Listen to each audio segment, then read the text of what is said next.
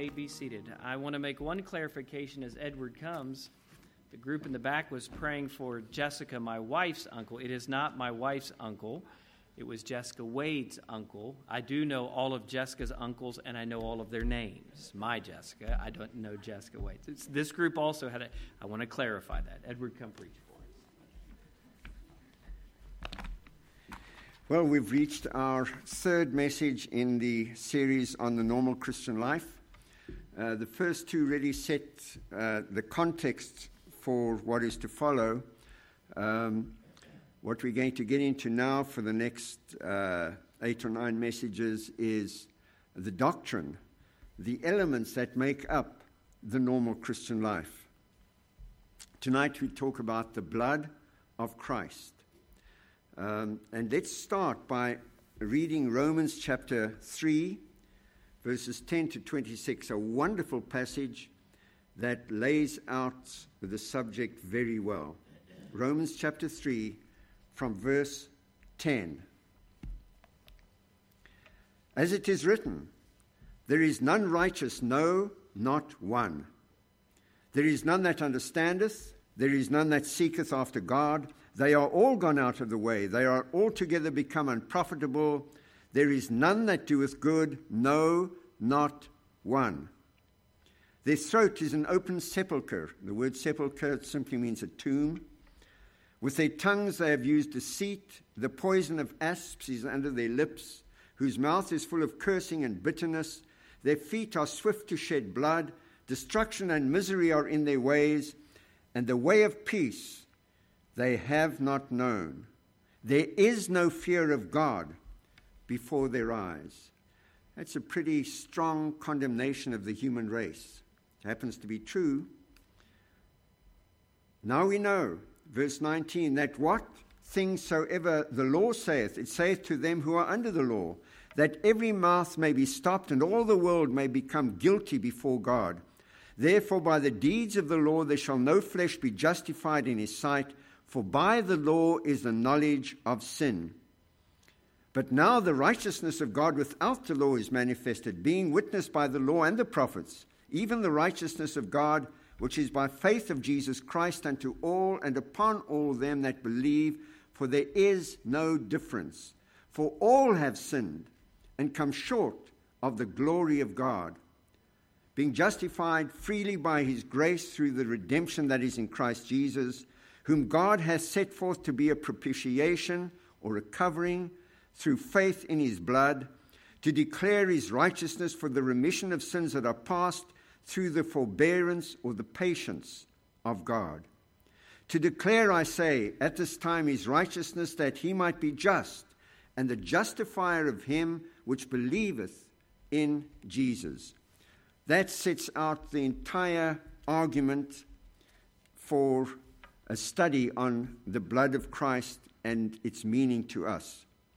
As we, we begin our journey through the next few weeks, and look at each of these doctrines in turn, uh, we should probably rehearse a few truths that should be known to all Christians, but are properly understood by only a few. Now, I realize I'm talking to mature Christians in this room tonight, uh, and you are, for the most part, those of you I know are very familiar with this, but it's always good to rehearse uh, these truths again and again. So, in the third chapter of his letter to Romans, the chapter we've just read, the portion we've just read, from verses 10 through 20, the Apostle Paul powerfully outlines the lamentable condition of fallen humanity as exposed by God's law. He also introduces the argument that fixing the sin problem cannot be achieved by, achieved by trying to obey the law because sinners are hopeless slaves to their sinfulness.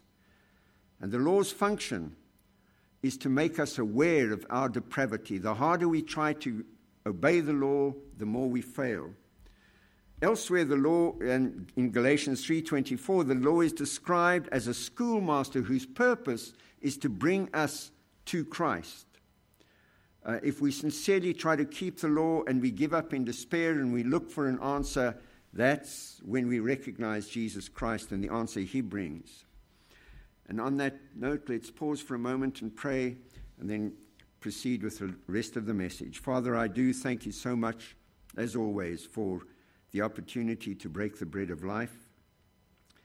Please bless the hearers here this evening, bless the speaker, and in everything we do and say, may the wonderful name of Jesus Christ, our Savior, be glorified, in whose name we pray. Amen. God's answer for every human descendant of Adam, and that's all of us, who stand guilty before him, is redemption through Jesus Christ, as explained in verses 21 through 26. Christ is the mercy seat accessible through faith in the power of his sacrificial blood, a remedy available without any cost to sinners. Hallelujah, because of the gracious favor of God. We're first introduced to that blood way back in the Old Testament, in the story of the Exodus, uh, the first Passover. But as we read the Old Testament account of Israel in the wilderness, we see a nation of former slaves miraculously liberated from Egypt, uh, wasting the next 40 years, wallowing in discontent, discouragement, and defeat as they stumbled towards their promised land. All along the way, while being led by the presence of God in the form of a cloud by, uh, uh by uh, day, a pillar of fire of night, uh, accompanied by a place of worship, that portable uh, tabernacle where God dwelt in their midst, they chose to insult God by whining and complaining at every obstacle. I know none of us have ever done that, but they did that back then. When their divinely appointed leader was absent for a brief period, they turned to idol worship and debauchery, looking back to Egypt and longing for the familiar but dubious comforts of inadequate food and shelter in exchange for cruel taskmasters and brutal slavery. And you know, that's a choice that most people in the world make uh, of their own free will. Their collective name, this is the collective name of those in the Old Testament, the children of Israel seemed appropriate because they behaved like spoiled little children, ungrateful little children, unworthy of the gracious care they received from their loving Heavenly Father. They were encouraged in their discontent by the presence of a mixed multitude who came out of Egypt with them, Egyptians, who tagged along with them uh, but were outside the covenant relationship with God. And many saved Christians today are similarly hindered in their walk with God because they spiritually shallow and easily influenced by unsaved, pretend Christians, a mixed multitude, uh, who don't understand what it means to live a normal Christian life. The small minority desiring to live as disciples of Christ begin to wonder if they are on the right path because everybody else believes something different and is doing something different. And as a counter to discouragement, we must be reminded by God's word about what we have in Christ Jesus and find reassurance in the fact that we may be out of step with the world, but we are not out of step with God. So let's look at some of the facts of life of the world we live in. Religion sets man on a quest to find God. In contrast to such useless searching and striving, Jesus Christ may be experienced as God who came to us. This amazing truth means that we may live in joyful harmony with God through Christ in constant fellowship with Him and with other Christians who share our faith. This normal Christian life begins with salvation that includes acceptance of two incredible facts. No bad thing we have ever done or ever will do counts against us in God's eyes when we stand at the judgment seat, when we consider entry to heaven our sins, by the grace of God, are paid for. Uh, let's look at Romans chapter 5, verses 8 to 11. So, uh, beautiful verses that speak to this. But God, Romans chapter 5, verse 8, but God commendeth his love toward us, in that while we were yet sinners, Christ died for us. That word commendeth means he demonstrates. God did, demonstrated how much he loves us because while we were sinners, Christ died for us. Much more than being now justified by his blood, we shall be saved from wrath through him. For if, when we were enemies, we were reconciled to God by the death of his Son, much more, being reconciled, we shall be saved by his life. And not only so, but all, we also joy in God through our Lord Jesus Christ, by whom we have now received the atonement. He's made us one with God through his sacrifice. That's the first pillar, the first incredible fact that is a pillar of the normal Christian life. And secondly, when we surrender to Christ and receive forgiveness and cleansing for our sins, we are sustained now and forever by the riches of a glorious mystery. Jesus Christ lives in me and in you. And that is a fact that is measurable. The Bible emphatically states again and again in Romans, Galatians, and 1 John, His Spirit witnesses with my spirit that I'm His child. I don't need any assurance from anybody else except this word and the indwelling Holy Spirit. I'm on my way to heaven. A wretched sinner like me. There was a day in my life when I encountered the Savior, bowed to the Savior, and begged him for salvation. And from that day to this, the presence of God has been a part of my life. What a mystery. What a wonder. Turn to John chapter 17, where Jesus speaks to this. I often uh, mention that, the, that glorious part of Scripture from John 13 uh, through 17 is worth reading again and again, as are so many other parts of the Bible. Uh, but let's look at 17, verses 20 to 23. This is Jesus speaking, praying to the Father. Neither pray I for these alone, talking about the disciples in front of him, but for them also which shall believe on me through their word. That's you and me. That they all may be one. Listen to this that they all may be one as thou, Father, art in me and I in thee. That unity between God the Creator and Jesus Christ, his Son, that perfect unity, Jesus prays that we experience the same unity with the Father, with the Son, and dare I say, with each other. That they all may be one as thou, Father, art in me and I in thee, that they also may be one in us, that the world may believe that thou hast sent me. How's the world going to believe that Jesus Christ is alive? By seeing his life in you and me.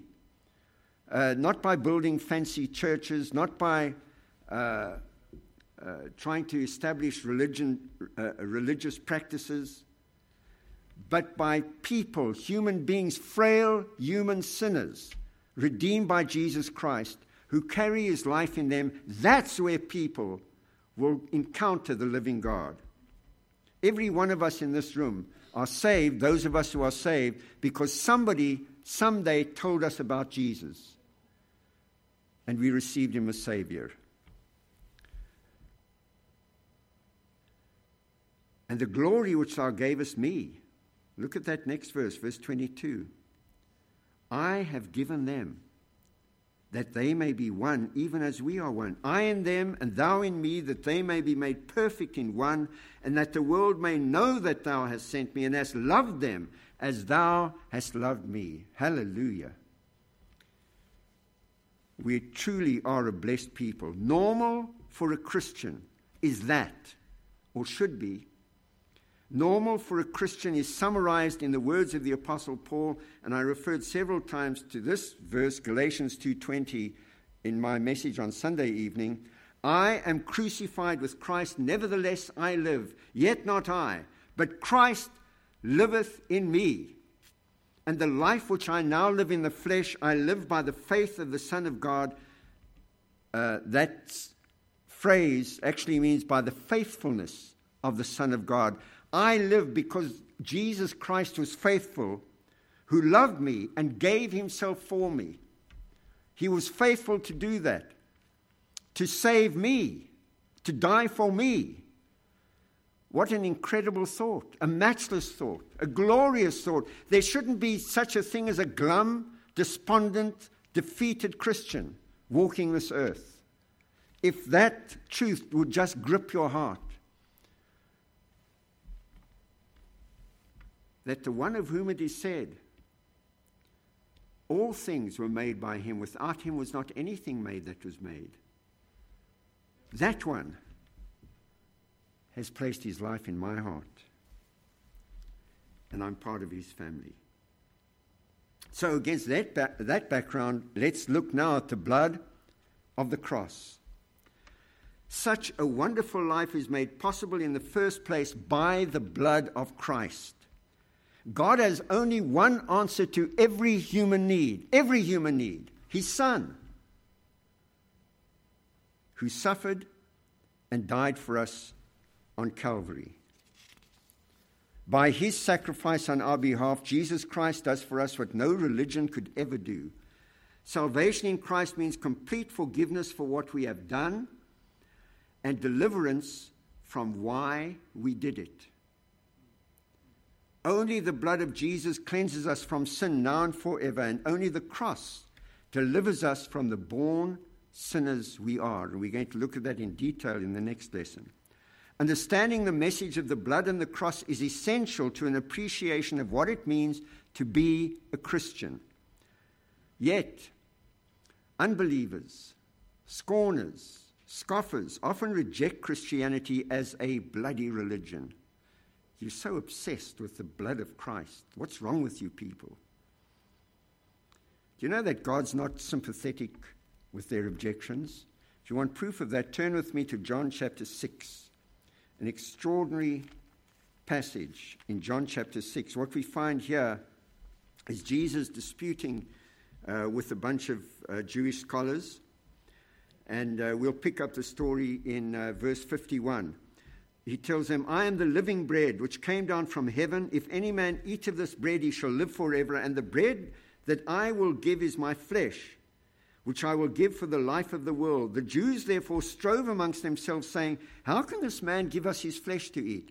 Now, I want you to see as we read further here, Jesus, each time they question what he's talking about, does not stop to explain himself. Wait, I know you're upset at the thought of cannibalism. Let me explain what I mean. He doesn't do that. He literally piles on.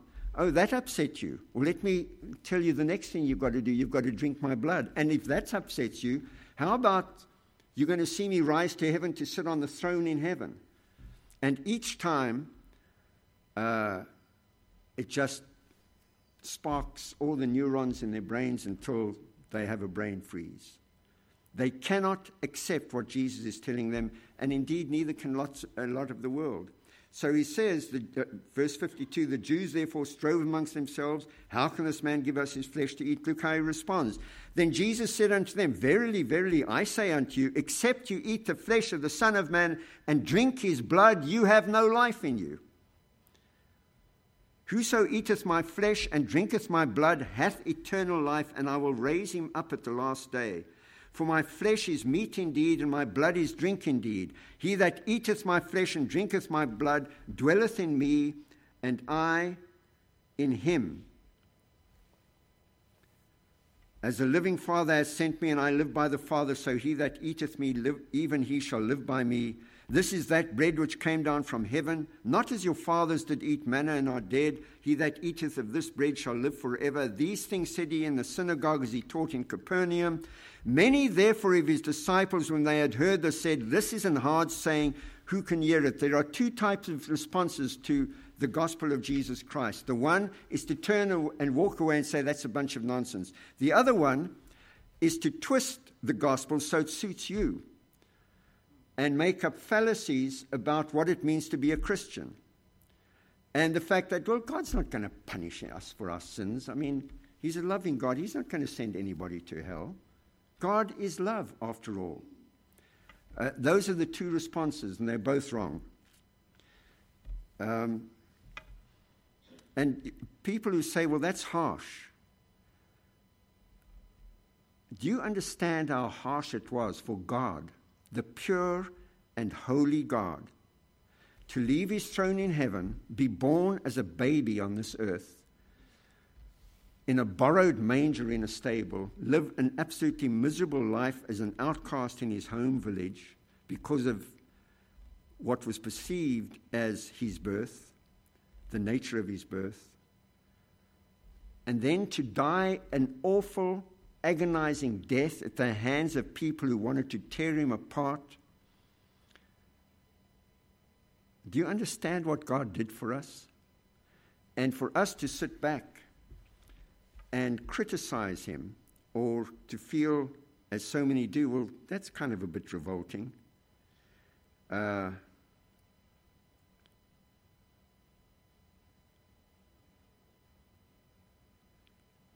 so, this is a hard saying. Who can hear it?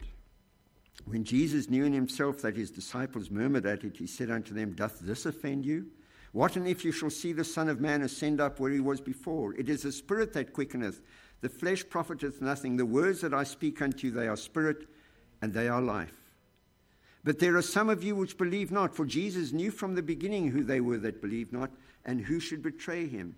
And he said, Therefore said I unto you, that no man can come unto me except it be given unto him of my Father. From that time, many of his disciples went back and walked no more with him. And you say, well, how can anybody be saved who stumbles over this? Well, look across the, uh, at the next chapter, chapter 7, and you'll find the answer in verse 17. If any man will do his will, if there's anybody who wants to do the will of God, you might not understand what we've just read. You might be repelled from what you've just read. But if your motivation is, I want to understand God. I want to know God. I want to be part of God's life. I want to do His will. If that's your motivation, if any man will do His will, or woman, he shall know of the doctrine, whether I, it be of God or whether I speak of myself. Nobody who's in hell today can point a finger at God and say, You've been unfair. You know, if we keep Jesus, uh, God out of our lives, all our lives. He doesn't suddenly become our best friend when we die. He'll still be out of our lives. And we'll go forever to a place where He is not. But it's not, nobody there is happy about it. Because where God isn't is an awful place.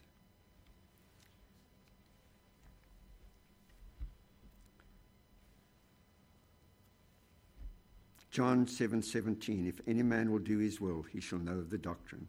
Negative reaction to the thought of Christ bleeding and dying for us ironically reflects the extreme disgust that God feels at the awfulness of human sin that required such a terrible price to be paid for our redemption. Sin requires a penalty to meet the demands of justice.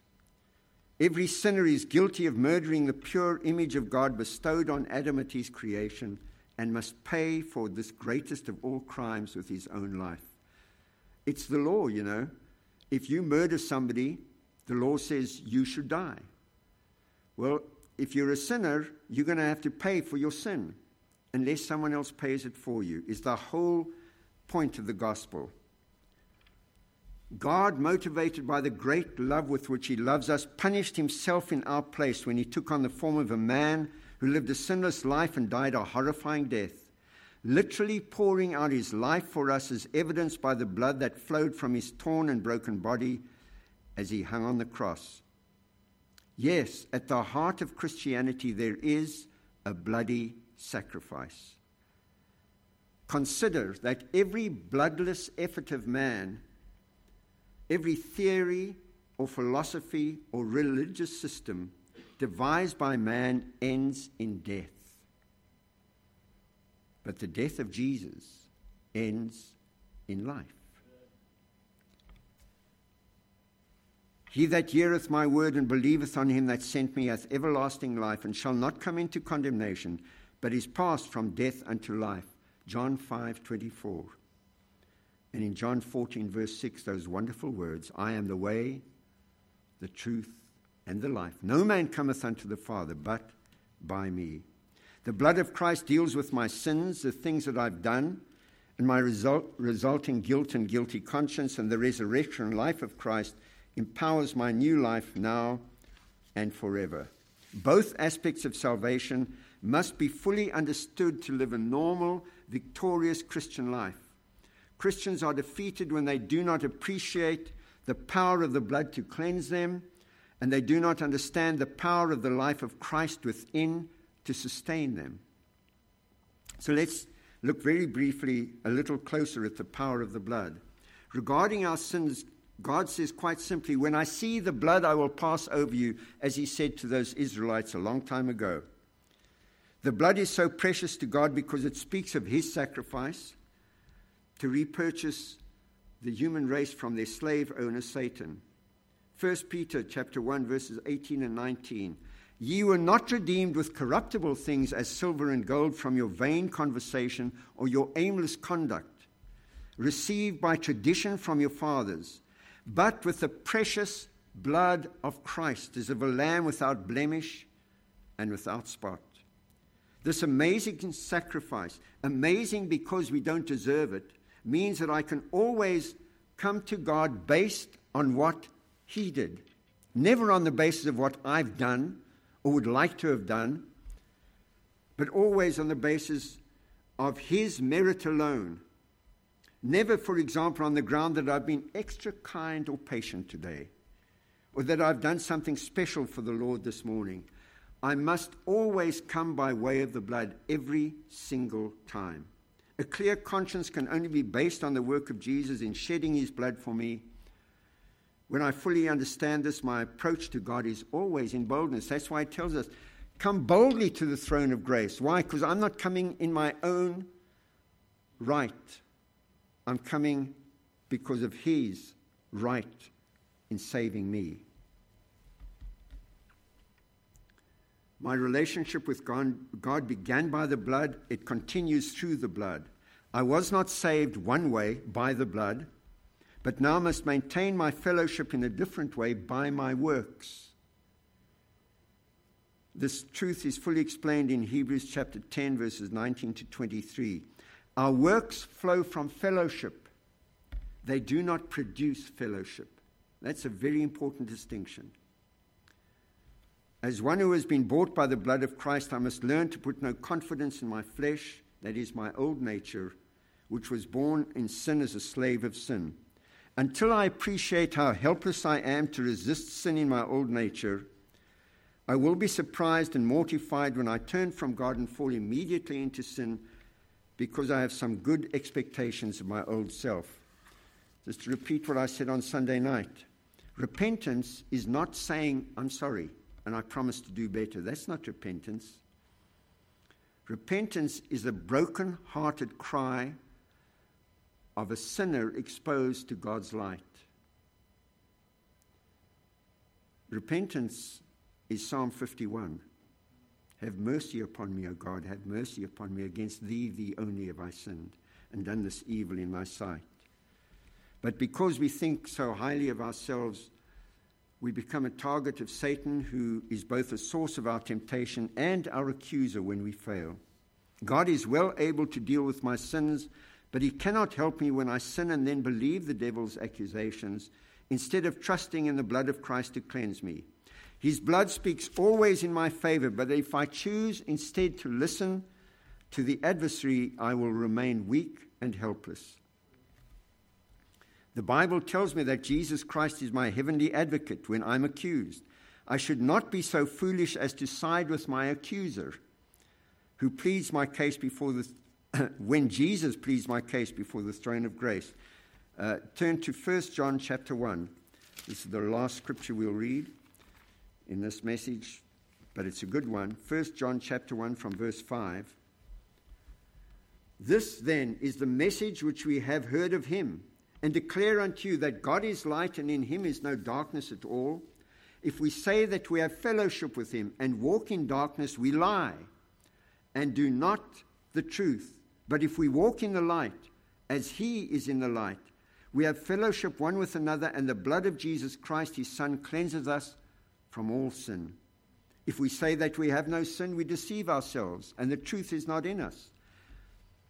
If we confess our sins, he is faithful and just to forgive us our sins and to cleanse us from all unrighteousness. If we say that we have not sinned, we make him a liar, and his word is not in us.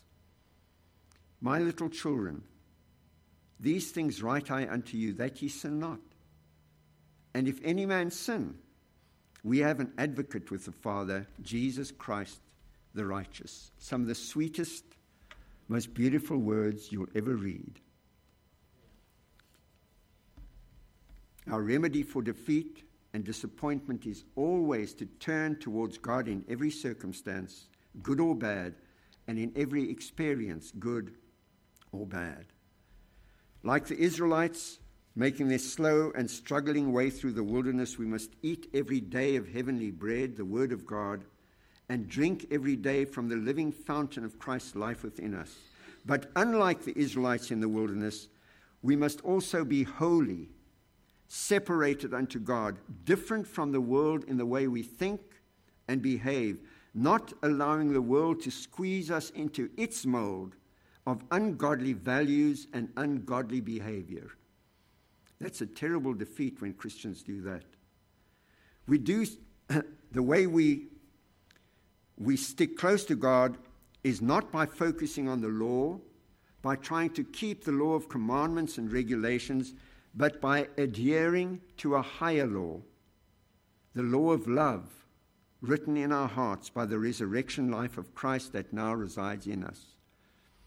You know, you can disobey someone that you fear, but when you love someone with all your heart, it's very hard to disobey that person or to treat them badly. There is an old world. My past life, my heritage, my history, my behavior day by day and a new world.